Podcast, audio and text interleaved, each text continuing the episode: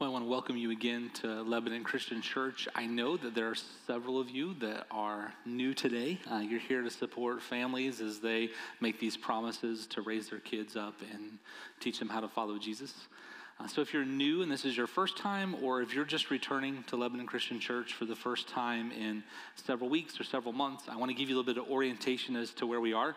Uh, we're in a series called Missio Dei. Uh, two Latin words, Missio, mission, Dei, God. We're looking at the mission of God for his people. Uh, every single one of us, we laid this groundwork last week. We don't have time to dive into it too deeply, but every single one of us asked the question why am I here? What's my purpose? What on earth am I here for? And you will only find a satisfying answer when you can answer that question by finding your purpose in the purpose of God, your mission in the mission of God. And the way we've described God's mission is this way God's mission is to bring his blessing and extend it to every person, to every corner of the earth. And when we talk about blessing, that is a a term that is just so full. We could spend hours dissecting. God's blessing speaks to his goodness, it speaks to his greatness, it speaks to the fullness of the life that he offers when people live life according to his way and they experience all the joy that comes with that, the peace that comes with that, the contentment that comes with that. That's God's blessing. And God's desire, God's mission is that blessing reaches every single person in every single place. And he invites us to be in that mission. Uh, we, we said last week that all of history, in fact, is God on this mission. All of history is his story. He wants people to experience his blessing. And so this week we're kind of moving to answering another question like, what are the methods of that mission? How does God want to accomplish his mission? What's his strategy uh, for helping every corner and every person experience his blessing? How does he reach everyone in our community? How does he reach everyone in our state? How does he reach everyone in our country and our world? Do you know how God wants to accomplish his mission? Do you know what his primary strategy is? Do you know what his primary method is for extending his mission uh, throughout the earth? It's you, it's me. God intends for those of us created in his image, humankind, to extend his mission, to bring his blessing, to be agents of his blessing in the world. In fact, he would say through Paul in uh, 2 Corinthians chapter 5 that we are his ambassadors, that God is making his appeal through us. God wants to extend his blessing to the earth to those of us who choose to trust and to follow him.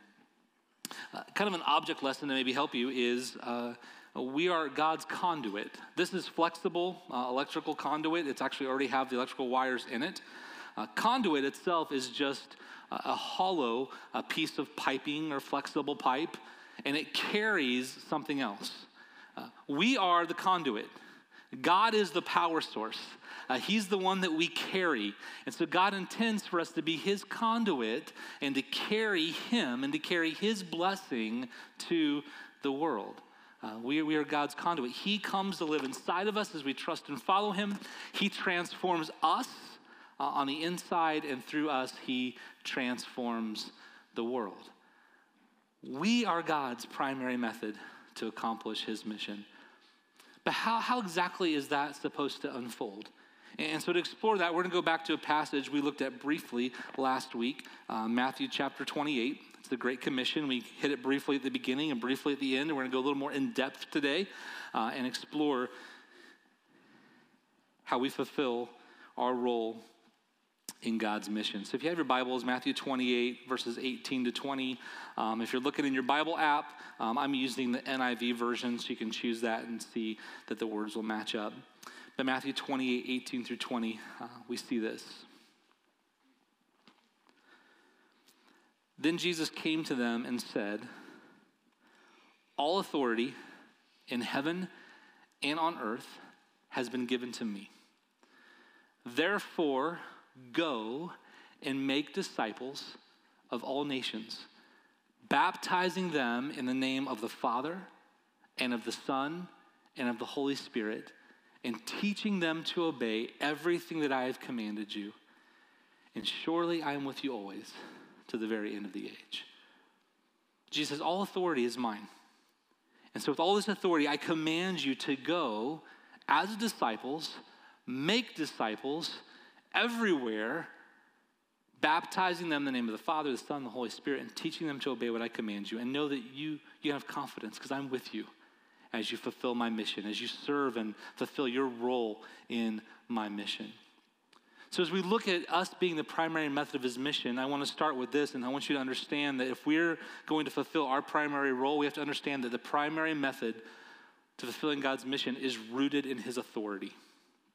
Before we ever get to verses 19 and 20, you have Jesus telling his disciples in verse 18 that all authority in heaven and on earth has been given to me. The command that follows comes from the authority of who Jesus is. Why is that important? It means that Jesus is the boss. It means that Jesus is king. I like those terms better. In fact, Dean just shared with us in our communion time about Matthew's intent to show us that Jesus is king. Revelation tells us that he's the king of kings. Like he has absolute authority. We had a series here a couple years ago that was called King Jesus. We, we have to acknowledge that the command that comes in Matthew 19 and 20, 28, 19, and 20 is rooted in the authority of who Jesus is. He is king, he is on the throne. And why is that significant? Because we struggle with authority. Humanity has always struggled with authority. Oh, we see it around us all the time, even in our own culture. We struggle with organizational authority, whether it's for profit or not for profit. We challenge authority. We challenge authority in politics at the local level, state level, national level. We struggle with authority when it comes to our schools. Our teachers struggle with challenges to their authority from students and parents all the time. Our administrators have challenges to their authority. Coaches have challenges to their authority. If you're a parent, if you're a grandparent, and there are a lot of you in the room, you know that your kids and your grandkids like to challenge your authority. Well, guess what? Jesus isn't exempt from that. We challenge his authority. Can he really tell us what to do and tell us how to live? Before we will ever accept the command of the Great Commission, we first, first have to acknowledge the authority of the one who brings it. Because you and I both know this. If we don't respect or appreciate the authority of the one who's giving the instruction, we'll ignore it, won't we? I don't need to listen to you. I don't need to do that.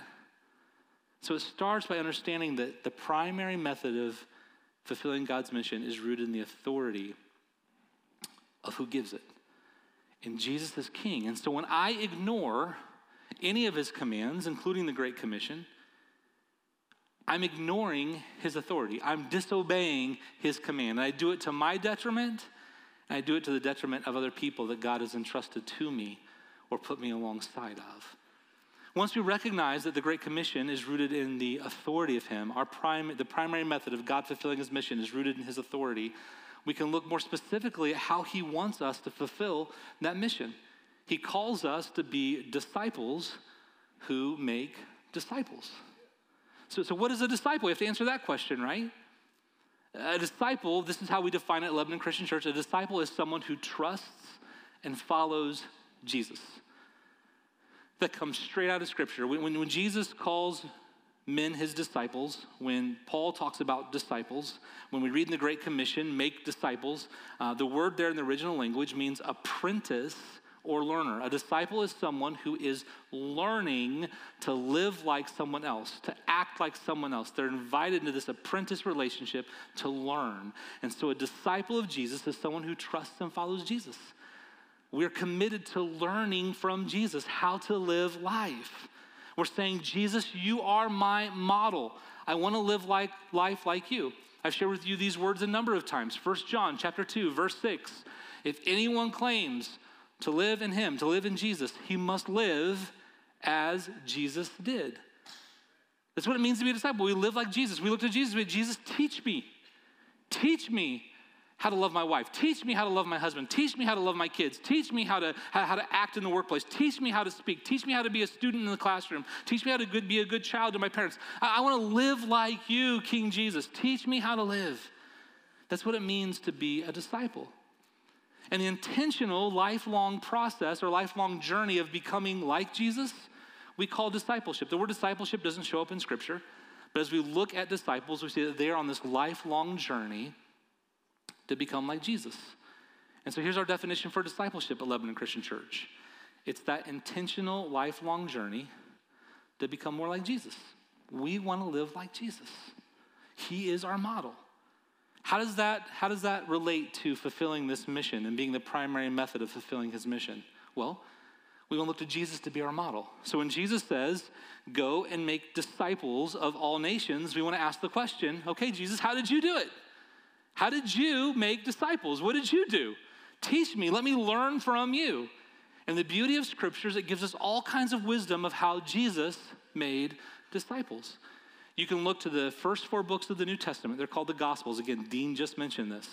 Matthew, Mark, Luke, and John, they tell us the account of Jesus' life what he did, what he said, where he went. They give us his witness. They give us who he is, the Savior of the world, the King of the universe. And Jesus called people to come and follow him and to be disciples. And I just want to show you um, one of the records of when he called his first disciples, Matthew chapter 4, because it gives us a clue uh, to how Jesus made disciples. In Matthew chapter 4, we'll be at verses 18 to 20. It tells us that as Jesus was walking beside the Sea of Galilee, as he went, as he lived, Again, thinking back to the Great Commission, it says, therefore go, but kind of the figure, the, the part of speech that is, it's as you go, as you live. So as Jesus lived, just as, as we live, we're to make disciples. As Jesus was walking beside the Sea of Galilee, he saw two brothers, Simon called Peter, and his brother Andrew. They were casting a net into the lake, for they were fishermen. Come, follow me, Jesus said and I will send you out to fish for people. At once they left their nets and they followed him. And he goes on to do the same thing with James and John. Uh, that two word invitation, follow me, is so full. Uh, we, we know from uh, writings outside of Scripture, uh, from Jewish history, that follow me was a common invitation that rabbis, Jewish teachers, would give uh, to young people to come and to learn from them, to come to live like them. Jesus is inviting these men, come, pr- apprentice me, learn from me so you can live like me. He's inviting them into an intentional relationship where he will invest in them. And what do we see unfold over the course of Jesus' life and ministry? He invests. He invests in these 12. He invests in, in, in three uh, Peter, James, and John at, at, at a more intimate level so that they can grow to live like him and serve him and his purposes in the world. So, as disciples, we are people who trust and follow Jesus. We're on this intentional, lifelong journey to become like Jesus. And that results in disciple making. Because disciple making is simply obeying Jesus' command to invest in others so they become disciples who make disciples. That, that's, that's, that's how we participate in this mission of God. And, and, and that leads us to ask a few questions. One of them probably is this why? Why did Jesus choose this method to accomplish the mission of God in the world? Why did he choose intentional, relational disciple making? I think one of the greatest answers is that it's part of it is because we are born in the image of a relational God. Intentional relational learning is hardwired into us. If you don't believe me, talk to the parents that were on the stage here at the beginning of our worship experience. There were kids from probably four or five years old or older down all the way to these young, young children. As they begin to speak, as they begin to act, guess who they will imitate? The people they spend the most time with. And that's for good and bad, right? How many of us the parents have had those proud moments? Like, oh, my little kid, he's saying prayers like he's seen me do that. He, he, he, he, he's following my example. But how many of them have seen it for bad reasons, right? Uh, our kids overheard us say certain words and then they repeat them, and we're like, ooh, that's not good. You probably shouldn't say that anymore. Because they have watched, they have observed, they're imitating. It's hardwired in us. We learn best through observation and imitation, right? To take it from the youth all the way up to business practices. Why is it that businesses have a common model of internships and residency programs and training programs because they know when they line you up with someone, with a small group of people, you will learn by watching and imitating. This goes for large corporations, it goes for financial institutions, it happens in the medical world. They assign you to someone to learn from them, and then you get released as you've observed and imitated. We learn best in these intentional relational environments. Talk to teachers. Why is it that the larger their classroom size grows, the more ineffective they feel that they are? Because they cannot have as much of an intentional relationship with the kids that are there. And so, why is it that children excel when they get into smaller groups or tutoring relationships? Because we are hardwired for intentional relational learning. So, God's hardwired us to learn best as disciples in intentional relational environments. Think about God Himself. How did He conduct His life? Creator of the universe. When He creates Adam and Eve in the beginning, we're told that He is walking with them in the garden, He's teaching them in the garden. God relationally involved in the life of his people. What does he do with the prophets? His Holy Spirit inspires them with messages. What does he do with Moses? He calls him up onto a mountain and he teaches them and he says, Now you go and teach other people. And, and the greatest example is Jesus, right? The Word became flesh. God made his dwelling among us. God invaded human flesh. He zipped himself up in human flesh. We call that the incarnation. And he made his dwelling among us. He drew near to show us how to live. It's hardwired, it's intentional, relational, learning, disciple making. And again, he's our model, so we follow him, right? And, and we see intentional, relational, like disciple making instruction for how to live for God, even back in the Old Testament. Uh, we're not going to look at it in depth today because of time, but we went to a verse last week, um, Genesis chapter 18, verse 19, where as God is talking about fulfilling his promise to Abraham, he says that one of the ways that promise is going to be fulfilled is because Abraham will keep God's ways and teach those with him to keep God's ways, to do what is right and to do what is just. So Abraham learns it, and Abraham then teaches it. He's the conduit to carry that to his family so then they can carry that on. Sean mentioned the words of Deuteronomy chapter 6, verses 4 through 9. And I want to go to those for just a moment. Again, because we see that even in the beginning of God's people, this intentional, relational disciple making was evident. If you're a parent, I would just encourage you, just lay hold of these words. Uh, Deuteronomy 6, 4 through 9. Hear, O Israel, the Lord our God, the Lord is one. Love the Lord your God with all your heart and with all your soul and with all your strength. These commandments that I give you today are to be on your hearts. So you grab hold of them. And then what happens? Verse 7 We impress them on our children. How do we impress them on our children? We talk about them when we sit at home, when we walk along the road, when we lie down, and when we get up.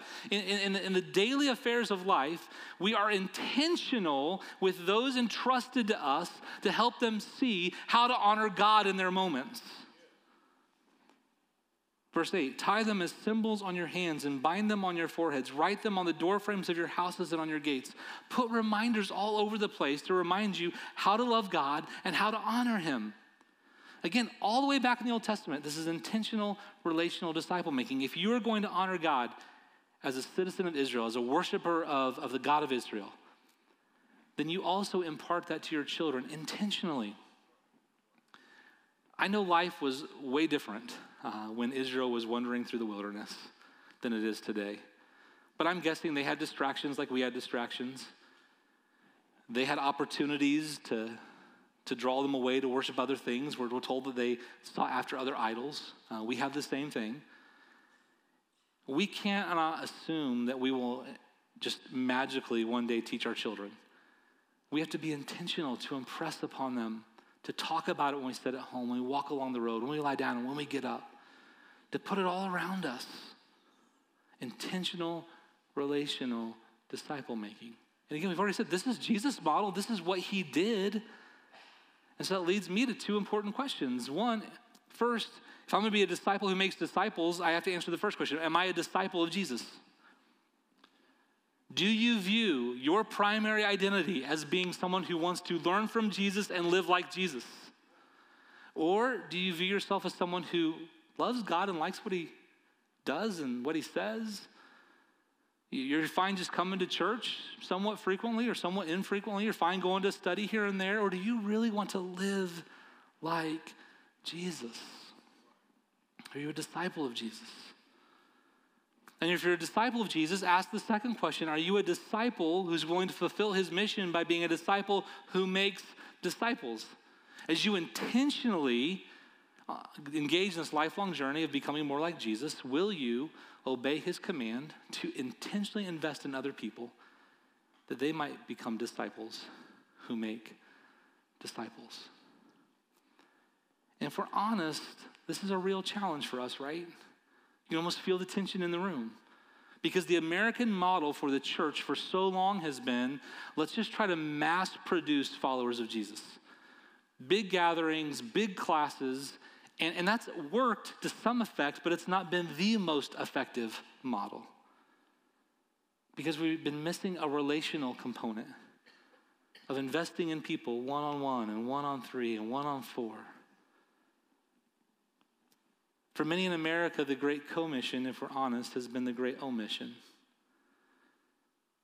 Many of us get so caught up in what we're doing in life that Jesus is important to us. We may even read our Bibles, we may attend a study, we may go to church, but to intentionally invest in another, that's too difficult.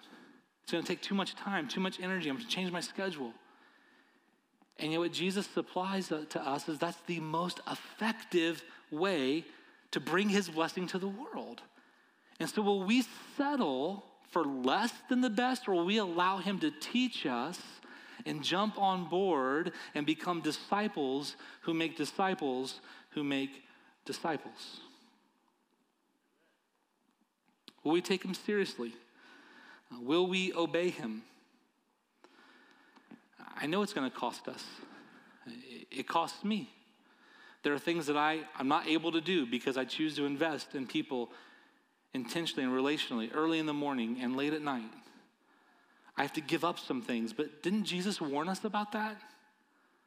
Luke chapter 9. If any of you were to come after me, you must what? You must deny yourself, take up your cross. How often? Daily, and follow me. Because anyone who wants to gain, they have to lose their life in this world. You have to lose your life to gain in the kingdom of heaven. It's going to be hard. Will we choose to reprioritize our calendars, our schedules, our finances, how we invest our time and energy, and experience just how faithful and fulfilling and fruitful disciple making Jesus' way is? Will we obey? I know some of you are sitting here right now and you're like, you know what? I like the way that we have done church my whole life. I'm fine just coming to church, worshiping, trying to be a good person, obey a lot of God's instructions. If I don't obey all of them, I'm fine being a part of a study. I'm not going to do this intentional disciple making stuff. And here's my promise to you we will still love you, we will still encourage you, but we will continue to challenge you and invite you to join Jesus in his best way of being an intentional disciple maker. You know what happens when we join Jesus in his mission and we become disciples who are intentionally, relationally making disciples? It transforms every area of our life. It transforms our families. Because as a parent or a grandparent, you no longer view the most important thing you can do for your children as giving them opportunities. You no longer view the most important decisions in their life as who they marry and where they go to college and, and, and how they expend their energies. You no longer view what they do on the court or the field, in the studio or on the stage or on the test as, as the greatest sign of effectiveness.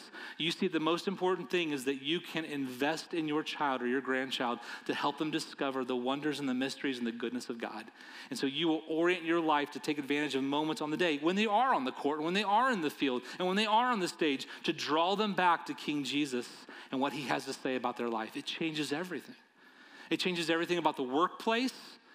You can go to a job that you loathe, and you can go to a job that you love. You can go work with people that are difficult to work with. You can engage in conflict and conversation and difficult work tasks because you know that the God of creation lives inside of you and He has gone before you. And every moment is a moment of opportunity to bring His transforming power to the world because you are His conduit and you get to bring the power of His kingdom with you wherever you go.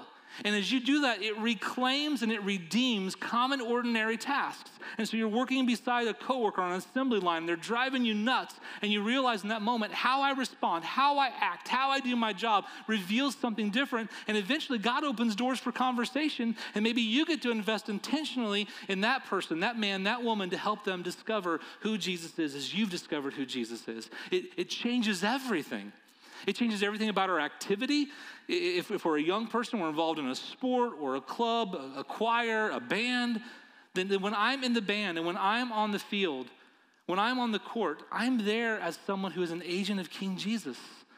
And so, how I encourage even the opposing team can make a difference. How I respond to my coach, how I prepare and practice for my time on the field at halftime in the band makes a difference. It changes everything. It changes our conduct on vacation. It changes our conduct with friends at the club. It changes how we engage when we're at a festival, like the Festival of the Turning Leaves. It changes everything. When we realize I am a disciple of Jesus, I want to live like Jesus, and I'm on a mission to make disciples who make disciples who make disciples. Will we join him in the most effective way? I know some of you are thinking, Craig, I would love to do it, but I don't know how. And I want you to know you're not alone because, again, we've not been very good at this in the church in America for a very long time. But here's the hope that I'll give you is that you can learn. And I know that from personal experience. I grew up in a very traditional church model. I went to Sunday school, I went to youth group, I went to church on Sunday mornings, and Sunday nights, and Wednesday nights, and I learned a lot about Jesus and I saw a little bit about how to follow him. And that's what I've modeled. In my life, I think God's used me to help other people. But in 2018, I was challenged by some intentional disciple makers who were being more effective as followers of Jesus to reorient my life around the Great Commission. And it set me on a journey to learn how to be more effective as a disciple maker. And I'm still on that journey, but it has changed everything about my priorities. And so now, yeah, I still believe in preaching. I still believe in studies, but I believe the most important thing that I can do as a disciple of Jesus is to intentionally invest my life in a few, that they might intentionally invest their lives in a few, who intentionally invest their lives in a few. And then as they invest their lives, I move on and I invest in more. And I'm seeing so much more fruit from that. We are hoping that Lebanon Christian Church, we can discover how to orient our lives around the Great Commission. This church was founded 40 years ago to make a difference. And we have made a difference, but is there a way we can even be more effective? And I believe the answer is yes, and that's orienting our lives around the Great Commission by choosing to be disciples who make disciples. And every one of us can be transformed and changed to do that very thing. Over the last year, we have seen 30 plus people engage in kind of this organic movement of disciples making disciples from Lebanon Christian Church. It started with 10 back in late July of 2023, 2022 who met and went on this 32 week journey of just reading the word together, we are reading it with our heart. God, what are you trying to say to me? What do you want me to do? We are learning some tools on how to grow as disciples of Jesus. And halfway through our time, we started taking leadership and ownership in that group. And as that group went on, other groups launched and other groups have launched. And now we've had 30 plus people over the course of the last year go through an intentional disciple making group and relationship, and they're launching their own groups. And we would love to help you do the same. The best way to get involved, if you're struck you want to be in part of a disciple making group, is just email us, connect at LebanonChristian.org, and we will help you. And again, if you say, I'm not going to do this, I'm content just to come and sit here every Sunday, I'm content to be a part of a study here and there, please know we're going to love you, we're going to encourage you, and we're going to continue to challenge you. We're not saying you're not a, a follower of Jesus, that you don't love him. We're saying, will you join us and discover the Jesus way? And let's transform this world for him. The stakes are high. There are millions of people around our world who don't know him. And you, through investing in a few, and then another few, and then they invest in a few, we can spread the good news throughout the world in an incredibly effective way. It's going to require prayer, it's going to require perseverance. prayer. Matthew chapter 9, uh, Jesus tells his disciples this. He says that the fields are, are ready for harvest. So let's ask the Lord of the harvest to send workers. Will we pray intentionally? God, will you raise up workers, including me? Help me be engaged in your mission in intentional, relational ways. Will we persevere? Matthew chapter 24, verse 14 says that until this gospel is preached to the ends of the earth, that's when the end will come. It's only when every person has had the opportunity to see who Jesus is that the end will come. We pray a lot, come Lord Jesus. Like, I'm ready for this world to end, but are we ready to be the answer to that prayer and going out and intentionally investing in our schools, in our workplaces, in our families, in our community to help people know Him? We're gonna have to persevere. Life is not gonna get any easier in the United States of America. But as we trust and follow Jesus, as we commit to this intentional lifelong journey of becoming more like Him, as the outflow of that becomes us investing in others that they might become more like Jesus and make disciples, we'll see that we thrive in the midst of difficulty and turmoil and uncertainty. And God invites us to be a part of that. Are you a disciple? If the answer is no, maybe it's no because you don't even know who Jesus is. We want to continue to encourage you that Jesus is the answer. He's the one who will transform your life. He came and He lived and He died for you. And if you will turn from living for yourself, living for sin, we call that repentance, and turn to Him in faith, trusting Him, your faith driving you to identify with Him in baptism, His Spirit fills you, and you get to walk in this new way. We want to help you with that. And so, again, you can email us, connect at LebanonChristian.org. You can scan the QR code that says Let's Connect. You can fill out a connection card at one of our offering uh, tables and communion tables, put in the offering box, and we will help you discover who Jesus is. Are you a disciple who makes disciples? If the answer is no, then I encourage you start with your family. Invest. How do you reclaim the rhythms of your day? Start with your work. How can you carry the kingdom with you and intentionally live as Jesus would live in a way that it shines light into dark places? And as you have conversations, are there ways that you can interject that how, how Jesus has made something different for you? And as that compels people, listen for them, asking questions, and invite them to come and to learn from you on how to follow Jesus. We are the primary method. We are the conduit to carry him and his blessing to the world. Will we respond? Let's pray. God, thank you.